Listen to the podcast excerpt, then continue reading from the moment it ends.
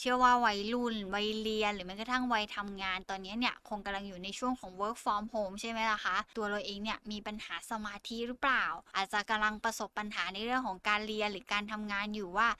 พอ work from home แล้วเนี่ยดูตัวเราเองจดจ่อไม่ค่อยได้เลยอะไรที่เคยทำได้แล้วมันเป็นระเบียบก็ทำไม่ได้เลยตอนนี้ทำงานก็เริ่มช้าลงออจิตนี่คือพื้นที่ปลอดภัยสำหรับคุณสวัสดีค่ะยินดีต้อนรับเข้าสู่ออจิตพอดแคสต์วันนี้อยู่กับอีฟรัชดาพรศรีวิไลนักจิตวิทยาคลินิกค่ะวันนี้ค่ะตัวอีฟเองอยากจะมาพูดถึงเรื่องของปัญหาสมาธิในผู้ใหญ่เชื่อว่าวัยรุ่นวัยเรียนหรือแม้กระทั่งวัยทำงานตอนนี้เนี่ยคงกำลังอยู่ในช่วงของ work from home ใช่ไหมล่ะคะบางทีตัวเราเองไม่ค่อยได้สังเกตตัวเองว่าตัวเราเองเนี่ยมีปัญหาสมาธิหรือเปล่าอาจจะกำลังประสบปัญหาในเรื่องของการเรียนหรือการทำงานอยู่ว่าพอ work from home แล้วเนี่ยดูตัวเราเองจดจ่อไม่ค่อยได้เลยหรือบางทีก็รู้สึกว่าทำอะไรไม่เสร็จสักอย่างอะไรที่เคยทำได้แล้วมันเป็นระเบียบก็ทำไม่ได้เลยตอนนี้ทำงานก็เริ่มช้าลงจนทำให้ใครหลายๆคนเริ่มฟีดแบ็กกลับมาหาเราว่าทำไมทำงานแบบนี้เนี่ยทำไมทำงานไม่เป็นระเบียบเลยทำไมงานออกมาเป็นรูปแบบของความไม่เรียบร้อยเลยทำไมส่งงานไม่ทันเวลาเลยเคยได้ยินคำพูดเหล่านี้ไหมล่ะคะหรือกับนักเรียนบางทีก็อาจจะมาด้วยการที่แบบไม่ตั้งใจส่งการบ้านเลยไม่ตั้งใจเรียนหรอทำไมทำการบ้านไม่ได้คำพูดเหล่านี้บางทีเราก็อาจจะไม่ค่อยได้สังเกตว่าจริงๆมันเกิดจากอะไรซึ่งปัญหาเหล่านี้เนี่ยมันพบได้ 4-5% ในวัยผู้ใหญ่เลยทีเดียวซึ่งไม่ได้เกิดจากการที่เขาอาจจะไม่ได้ขาดความรับผิดชอบแต่มันอาจจะเกิดจากภาวะบางอย่างที่มาด้วยโรคสมาธิสั้นหรือปัญหาสมาธิสั้นที่มันเกิดขึ้นตรงนั้นก็เลยทำให้เวลาที่เขาทำงานเนี่ยมันออกมาในรูปแบบของความไม่เรียบร้อยบ้างหรือทำงานเสร็จไม่ตรงเวลาบ้างหรือขาดความรอบคอบในการทำงานบ้างพอพูดถึงปัญหาสมาธิสั้นเนี่ยบางคนอาจจะไม่ได้สังเกตตัวเองใช่ไหมล่ะคะว่าตัวเราเองมีไหมนะในเรื่องของปัญหาสมาธิสั้นเพราะสาเหตุเราอาจจะมองแค่ว่าตัวเราเองรู้สึกว่ามันเครียดไงมันก็เลยทำงานไม่เสร็จงานมันเยอะเกินไปเราก็เลยทำงานไม่ทันงานก็เลยไม่สามารถส่งได้ตรงเวลาคุณผู้ฟังหลายๆท่านเนี่ยอาจจะเริ่มรู้สึกอึดอัดกับปัญหาที่มันเกิดขึ้นเหล่านั้นเพราะว่าตัวเราเองก็อาจจะมองแค่ว่ามันเป็นเรื่องของภาวะความเครียดมันก็เลยออกมาในรูปแบบนั้นเนาะแต่ว่า5อาการที่มันมักพบได้บ่อยๆเลยในวัยทำงานที่มีปัญหาเรื่องของสมาธิสั้นอย่างแรกเลยเนี่ย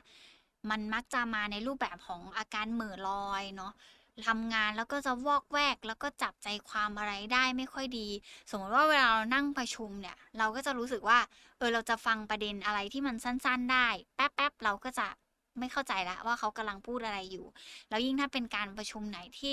ที่เราไม่ได้สนใจแล้วเรารู้สึกว่าเราไม่ได้มีส่วนร่วมกับตรงนั้นเรายิ่งจะขาดสมาธิในการจดจ่ออยู่กับเรื่องเหล่านั้นได้มากยิ่งขึ้นอย่างที่สองเลยก็คือมักจะมาในรูปแบบของความขี้หลงขี้ลืมมีปัญหาในการจัดระเบียบกับตัวเองเช่นแบบวางกุญแจรถไว้ตรงไหนแล้วก็ลืมและวันต่อมาก็หากุญแจรถไม่เจอแล้วหรือบางทีไม่ว่าจะเป็นการที่แบบเราเนี่ยเข้าไปแล้วก็วางของแบบจัดใส่ตู้เย็นแบบเป็นระเบียบมากเลยแล้วพอแบบออกมาทำอะไรแป๊บนึงก็แบบเฮ้ยของหายไปไหนอะไรอย่างเงี้ยก็อาจจะออกมาเป็นรูปแบบของการขี้หลงขี้ลืมแบบนี้ก็ได้หรืออาการหลงลืมในที่เนี้ยบางทีมันมาในลักษณะช่วงที่เราทำงานเช่นเจ้านายสั่งมาแล้วว่าทำ1, 2, 3นะพอเราเดินออกมาจากตรงนั้นเราก็จำได้ว่าเราจำได้แหละจำได้ชัดเจนด้วยว่าต้องทำอะไรบ้างแต่พอหลุดออกมาจากตรงนั้นแป๊บนึงเราก็แบบเมื่อกี้เจ้านายสั่งอะไรนะแบบจำไม่ได้แล้วความทรงจำเหล่านั้นมันดูแบบหลงๆลืมๆไปหรือบางคนอาจจะจำได้แต่จำได้แบบผิดๆถูกๆก็มี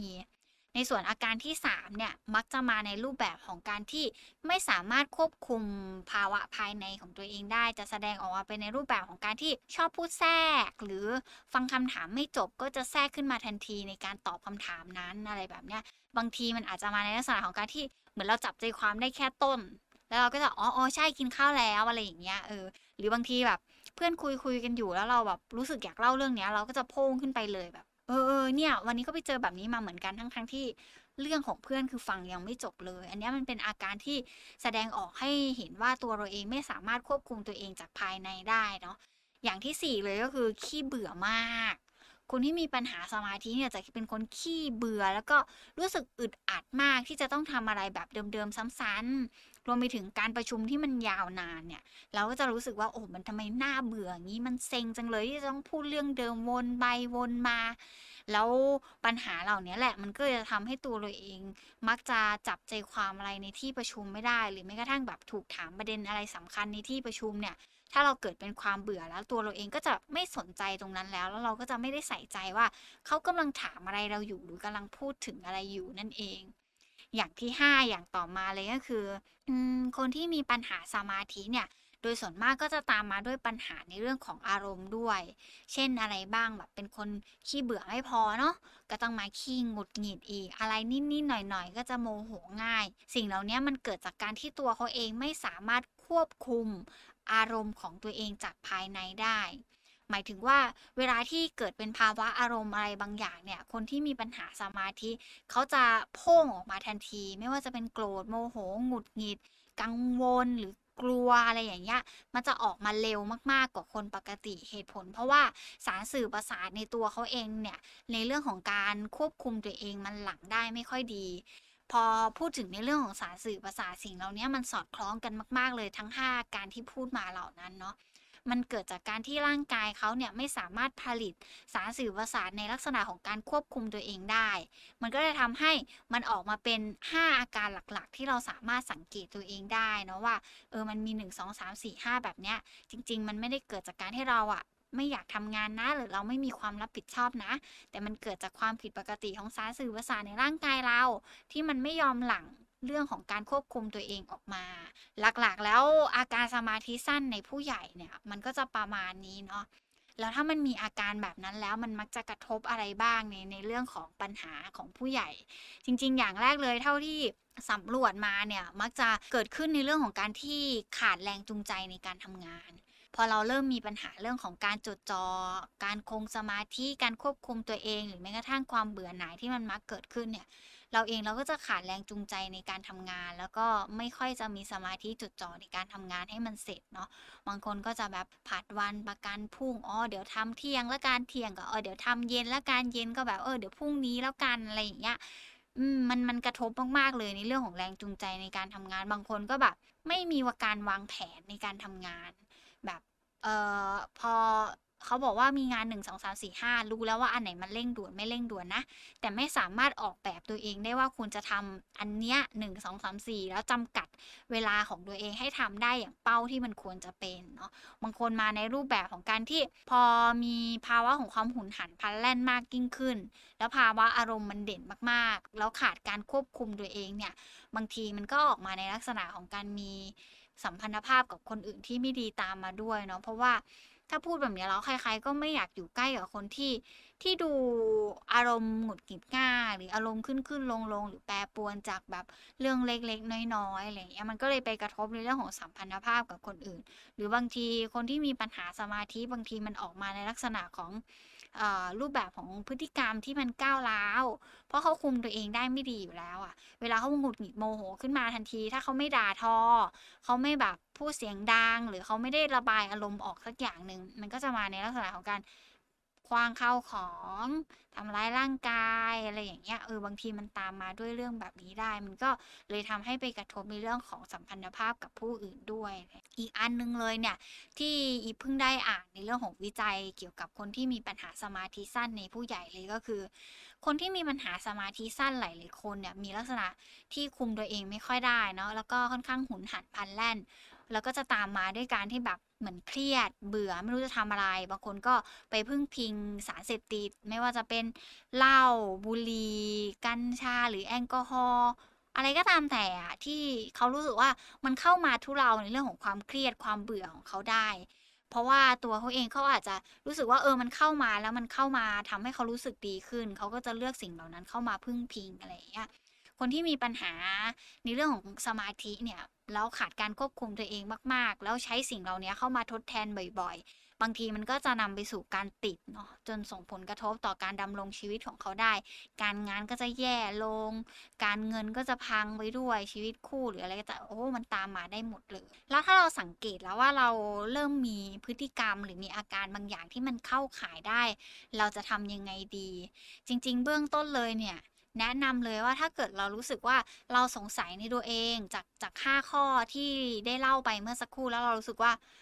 ใช่ฉันมันเป็นแบบนี้เลยแล้วก็มันไปมีผลกระทบในเรื่องราวที่อีบเล่าไปเมื่อสักครู่ด้วยเนี่ยอยากแนะนำว่าให้ไปเจอจิตแพทย์เพื่อให้ชัดเจนมากยิ่งขึ้นในการวินิจฉัยโรคเนาะแต่ถ้าเรารู้สึกว่าเราอยากลองดูแลตัวเองก่อนอยากจะค่อยๆปรับพฤติกรรมของตัวเราเองก่อนเราจะเริ่มยังไงบ้างวันนี้จะมาเล่าเรื่องนี้ให้ฟังค่ะว่าเราจะปรับพฤติกรรมตัวเองยังไงบ้างเพราะจริงๆแล้วในการรักษาโรคสมาธิสั้นไม่ว่าจะในเด็กหรือในผู้ใหญ่ก็ตามเนี่ยมันจะมาร่วมด้วยจากการใช้ยาอย่างสำคัญกว่านั้นเลยก็คือในเรื่องของการปรับพฤติกรรมเพื่อให้สารสื่อประสาทเราเนี่ยเรียนรู้ใหม่ในการที่จะค่อยๆหลั่งสารของการควบคุมตัวเองออกมาได้การใช้ยามันอาจจะมีจุดประสงค์ในเรื่องของการที่เข้าไปกระตุ้นสารสื่อประสาทเนาะแล้วก็ทำให้ตัวเราเองเนี่ยหลั่งสารของการควบคุมตัวเองมากยิ่งขึ้นแล้วมันก็จะไปลดอาการหลายๆอย่างที่กล่าวมาเมื่อสักครู่นี้แต่ว่าพอสารเคมีมันเริ่มทำงานได้ดีมากขึ้นแล้วมันเริ่มอยู่ในเกณฑ์ที่ค่อนข้างโอเคแล้วแต่เราไม่มีการปรับพฤติกรรมของตัวเราเองเลยเนี่ยปัญหาสมาธิหรือว่าพฤติกรรมต่างๆที่มันกลายมาเป็นนิสัยของเราแล้วมันก็จะยังคงอยู่พอพูดแบบนี้แล้วทุกคนคงอยากรู้แล้วใช่ไหมล่ะคะว่าจริงๆการปรับพฤติกรรมเนี่ยมันจำเป็นยังไงบ้างคือถ้าเราพูดถึงการปรับพฤติกรรมบางทีเราจะคิดถึงแค่เด็กหรือว่าวัยรุ่นที่เราอยากจะเข้าไปจัดการตรงนั้นแต่จริงๆมันจำเป็นมากๆในทุกๆอย่างที่เราอยากจะเปลี่ยนแปลงในตัวเองเพราะการปรับพฤติกรรมอย่างสม่ำเสมอเนี่ยมันจะค่อยๆเปลี่ยนตัวเราเองให้มันกลายเป็นนิสัยใหม่กับตัวเราเองได้เนาะอย่างแรกเลยที่อยากจะบอกสำหรับคนที่มองว่าตัวเองเริ่มมีปัญหาสมาธิหรือการจดจ่อได้ไม่ค่อยดีอาจจะค่อยๆปรับปรุงในเรื่องของทักษะการจัดการและบริหารเวลาของตัวเราเองเนาะอาจจะเริ่มจากการจดรายละเอียดของงานที่ต้องทำแล้วก็เขียนออกมาแล้วก็จัดระเบียบในเรื่องของความสำคัญที่เราจะต้องทำอะไร1 2 3 4 5เอาออกมาให้ชัดเจนเลยไม่คิดอยู่ในหัวนะคะคุณผู้ฟังเราจะเขียนออกมาให้มันชัดเจนเลยว่ามันมีอะไรบ้างหลังจากเขียนออกมาแล้วเนี่ยเราจะเห็นว่าโหงานมันเยอะมากๆเลยแล้วเราจะทำยังไงดีสำหรับคนที่มีปัญหาสมาธิหรือการจดจ่อเนี่ยแนะนำว่าถ้ารู้แล้วว่างานอะไรที่ตัวเราเองต้องทำเราจะค่อยๆย่อยงานออกมาให้มันทำได้ง่ายขึ้นแล้วมันสามารถเสร็จได้เป็นช็อตออกไปการย่อยงานอ่ะมันจะทำให้เราจัดการงานได้ง่ายขึ้นเนาะแล้วเราก็จะรู้สึกว่ามันเหมือนมันไม่หมดกำลังใจอ่ะพอเรามีงาน10งานแต่พอเราย่อยออกมาแล้วในแต่ละงานมันต้องทำอะไรบ้างสมมติว่าย่อยออกมาแล้วมี5ขั้นตอนเราทำได้สัก2แล้วเราพักแล้วเรากลับมาใหม่อย่างเงี้ยมันอาจจะทำให้เราค่อยๆไปกับตัวเองแล้วก็พยายามแบบจัดสรรเวลาของตัวเราเองในการที่จะทำตามเป้าแล้วก็ไปตามแพลนของตัวเองให้มันชัดเจนขึ้นเนาะบางคนอาจจะรู้สึกว่าการเขียนมันยากจังเลยพอพูดถึงการเขียนหลายๆคนก็จะรู้สึกว่าตัวหนังสือไม่สวยหรืออะไรที่มันรู้สึกว่าแบบไม่อยากทำอะไรอย่างเงี้ยจริงๆยุคของทุกวันนี้เนี่ยมีอะไรหลายๆอย่างที่เขาเรียกว่าแบบเข้ามามีส่วนที่ทำให้ชีวิตเราง่ายขึ้นเยอะมากเลยนั่นก็คือแบบไม่ว่าจะเป็น year plan หรือว่าเป็น to do list ที่เป็นแอปพลิเคชันให้เราค่อยๆติ๊กๆไปอะไรอย่างเงี้ยเราใช้แบบนั้นก็ได้ค่ะคุณผู้ฟังที่เอามาจดลิสต์กับตัวเองว่าต้องทำอะไรบ้างและย่อยงานออกมาเป็นในลักษณะไหนบ้างเนาะแล้วก็เวลาที่เราเริ่มวางแผนกับตัวเองแบบนี้แล้วอยากจะเน้นย้ำว่าขอให้ทำทุกๆอย่างตามแพลนคือช่วงแรกมันจะยากมากในการที่จะทำอะไรที่เรารู้สึกว่าก็ไม่มีแรงจูงใจจะทำก็แบบมันจดจ่อไม่ได้มันเบื่อหน่ายจังเลยแต่ถ้าเราลองฝืนตัวเองแล้วก็ทำตาม to do list ของตัวเองไปเรื่อยๆทำตามเป้าหมายที่เราวางไว้ไม่ต้องเป้าระยะยาวเลยอะเอาไปเป็นวันๆเอาไปเป็นจ๊อบก็ได้แล้วให้มันเสร็จเป็นจ๊อบกับตัวเองอะไรอย่างเงี้ยพอเราเริ่มฝืนตัวเองแล้วเราทำอย่างสม่ำเสมอสักประมาณ 2-4 อาทิตย์มันจะเริ่มเข้าไปเป็นนิสัยของตัวเราเองแล้วสิ่งเหล่านั้นมันก็จะง่ายขึ้นและหลังจากนั้นเราก็จะเริ่มทำสิ่งเหล่านี้ได้โดยที่เรา ไม่ได้รู้สึกว่าเราฝืนตัวเองมากเกินไปอย่างต่อมาเลยก็คืออยากให้เรียนรู้ในเรื่องของทักษะการจัดการอารมณ์ของตัวเราเองหรือการพยายามควบคุมความใจร้อนหรือความหุนหันพลันแล่น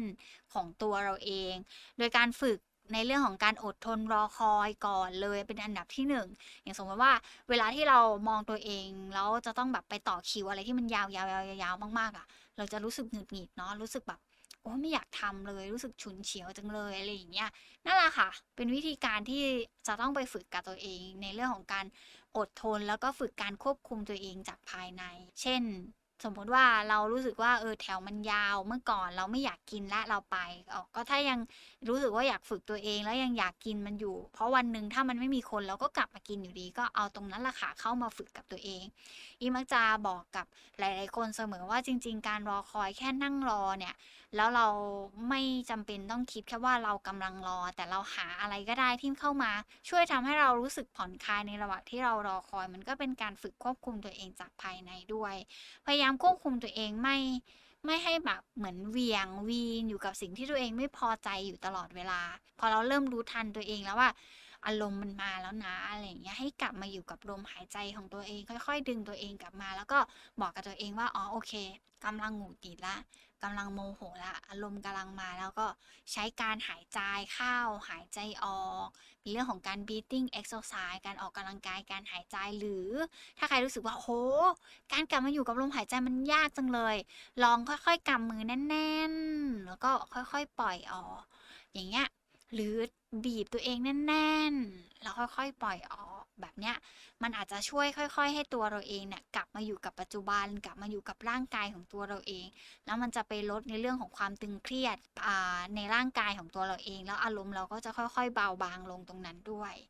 ทักษะที่3เลยที่คุณผู้ฟังจะต้องฝึกกับตัวเองก็คือการแก้ปัญหาต่างๆให้มันดีขึ้นเพราะคนที่มีปัญหาสมาธิหรือการจดจ่อแล้วเนี่ยบางคนจะรู้สึกว่าอะไรที่มันยุ่งยากอะไรที่มันยากมากๆหรืออะไรที่มันซับซ้อนมากๆเราจะไม่อยากทำเลยพอเรารู้สึกว่าเราไม่อยากทำอะไรเลยเราก็จะไม่ได้ฝึกทักษะของการแก้ปัญหาเฉพาะหน้าที่มันดีเนาะโดยการที่แบบเราค่อยๆทบทวนก็ได้ว่าปัญหามันคืออะไรแล้วก็ค่อยๆทำความเข้าใจว่าที่มาที่ไปของปัญหาตรงนั้นมันคืออะไรบ้างแล้วเราก็ค่อยๆดึงออกมาแล้วก็แก้มันมีวิธีอะไรบ้างนะที่เราจะสามารถจัดการกับตรงนี้ได้ลองคิดหลายๆวิธีเลยว่าพอเจอปัญหาหนึ่งอย่างมันสามารถออกได้1อะไร2อะไร3อะไรนะ4อะไรนะเพื่อให้ตัวเราเองเนี่ยค่อยๆหาเลือกวิธีที่ดีที่สุดที่เราจะเอามาตัดสินในการจัดการปัญหากับตรงนั้นได้เวลาที่เราพูดถึงการเลือกวิธีการที่ดีที่สุดแล้วเนี่ยไม่มีใครตอบได้นะคะคุณผู้ฟังว่ามันจะต้องมีกี่ตัวเลือกแล้วอะไรคือตัวเลือกที่ดีที่สุดพอเราพูดถึงทักษะของการจัดการปัญหาเนี่ยคนที่จะทำได้ดีที่สุดก็คือคุณผู้ฟังเลยแต่อย่าลืมนะคะว่าเราต้องทบทวนให้ชัดเจนก่อนว่าเราเนี่ยจะแก้ปัญหาเราจะไม่หนีปัญหาแล้วเราจะไม่วางปัญหาให้คนอื่นเป็นคนแก้นั่นถึงจะเป็นการฝึกกับตัวเองที่จะค่อยๆทำความเข้าใจกับปัญหาแล้วไม่หลีกเลี่ยงหลีกหนีกับมันอีกทักษะที่4เลยพอเราเริ่มรู้สึกว่าเฮ้ยมันดูฝึกหลายๆอย่างละเริ่มมาได้ดีละอยากจะให้ฝึกในเรื่องของการเผชิญหน้ากับเขาเรียกว่าความผิดหวังหรือการจัดการงานอะไรที่มันดูไม่ประสบความสำเร็จสักทีเพราะคนที่มีปัญหาเหล่านี้มักจะค่อยๆหลีกเลี่ยงเพราะเขามักจะรู้สึกว่าเขาทำอะไรไม่ค่อยได้ทำอะไรไม่ค่อยเสร็จทำอะไรนานๆไม่ค่อยได้อะไรอย่างเงี้ยเขาก็จะแบบไม่ค่อยมีแรงจูงใจในการจะทำอะไรให้มันสำเร็จนั่นแหละค่ะอาจจะเอาตรงนั้นแหละเข้ามาเปลี่ยนแปลงตัวเองแล้วก็พยายามผลักดันตัวเองปรับปรุงให้มันดีขึ้นแล้วเราก็ไฟท์ในการที่จะไปถึงเป้าหมายตรงนั้นภายใต้ข้อจำกัดในเรื่องของปัญหาสมาธิของตัวเราเองจากนั้นค่อยๆกลับมาเผชิญหน้ากับอะไรก็ตามที่เรารู้สึกว่ามันค้างอยู่แล้วงานมันไม่เสร็จสักทีอันนั้นน่ะเป็นปัจจัยหนึ่งเลยที่สำคัญมากๆเนาะทักษะต่อมาเลยก็คือขอให้ทำทุกอย่างแล้วอย่าลืมที่จะชื่นชมตัวเองคือพออิฟเชื่อว่าใน5วิธีการที่อิฟพูดมาเมื่อสักครู่ไม่ง่ายเลยค่ะคุณผู้ฟังมันเป็นอะไรที่มันยากมากๆทั้งในเรื่องของการจะต้องมาจัดการตัวเองแล้วก็ทำตามเป้าไปให้ได้รวมไปถึงการที่เราจะต้องควบคุมอารมณ์ตัวเองควบคุมโลกภายในของตัวเราเองให้อยู่กับการรอคอยหรือไม่ต้องไปหงุดหงิดใส่คนอื่นโหทั้งหมดทั้งมวลมันเป็นเรื่องที่ยากมากๆเลยแต่ถ้าเมื่อไหร่ก็ตามที่เราเริ่มลงมือทำแล้วเรารู้สึกว่า มันทำได้แต่มันอาจจะไม่ทั้งหมดก็ขอให้ชื่นชมในความพยายามของตัวเองเพราะเมื่อไหร่ก็ตามที่เราเรียนรู้ที่เราจะชมตัวเองเราจะกลับมาเห็นว่าเราทำมันได้มันอาจจะไม่ทั้งหมดหรอกแต่อย่างน้อยเรามีความพยายามที่จะทำมันแล้วมันจะทำให้เรามีกำลังใจที่จะค่อยๆปรับเปลี่ยนพฤติกรรมของตัวเองให้มันดีขึ้นด้วยพอพูดมาถึงตรงนี้แล้วเนี่ยคุณผู้ฟังหลายๆคนก็อาจจะรู้สึกคลับคล้ายคลับคลาว่าตัวเราเองเข้าข่ายในเรื่องของปัญหาสมาธิสั้นไหมใช่ไหมล่ะคะรวมไปถึงบางคนอาจจะไม่ใช่ทุกข้ออาจจะไม่ใช่ทั้งหมดแต่ว่าพอฟังวิธีการในการปรับพฤติกรรมแล้วรู้สึกว่ามันยากจังเลยอิบเชื่อแบบนั้นเหมือนกันค่ะคุณผู้ฟังว่ามันยากมากๆเลยแต่ขอให้คุณผู้ฟังค่อยๆกลับมาเริ่มกับตัวเองไม่ว่าด้วยวิธีไหนวิธีหนึ่งเราแค่ลองพยายามทำกับมันค่อยๆก้าวเดินไปกับตัวเองแล้วเราจะกลับมาเห็นความสำเร็จในการพัฒนาตัวเองจากการปรับเปลี่ยนพฤติกรรมของตัวเองได้ค่ะวันนี้ขอบคุณมากเลยนะคะที่รับฟังไว้เจอกันใหม่ EP หน้าสวัสดีค่ะออจิตนี่คือพื้นที่ปลอดภัยสำหรับคุณ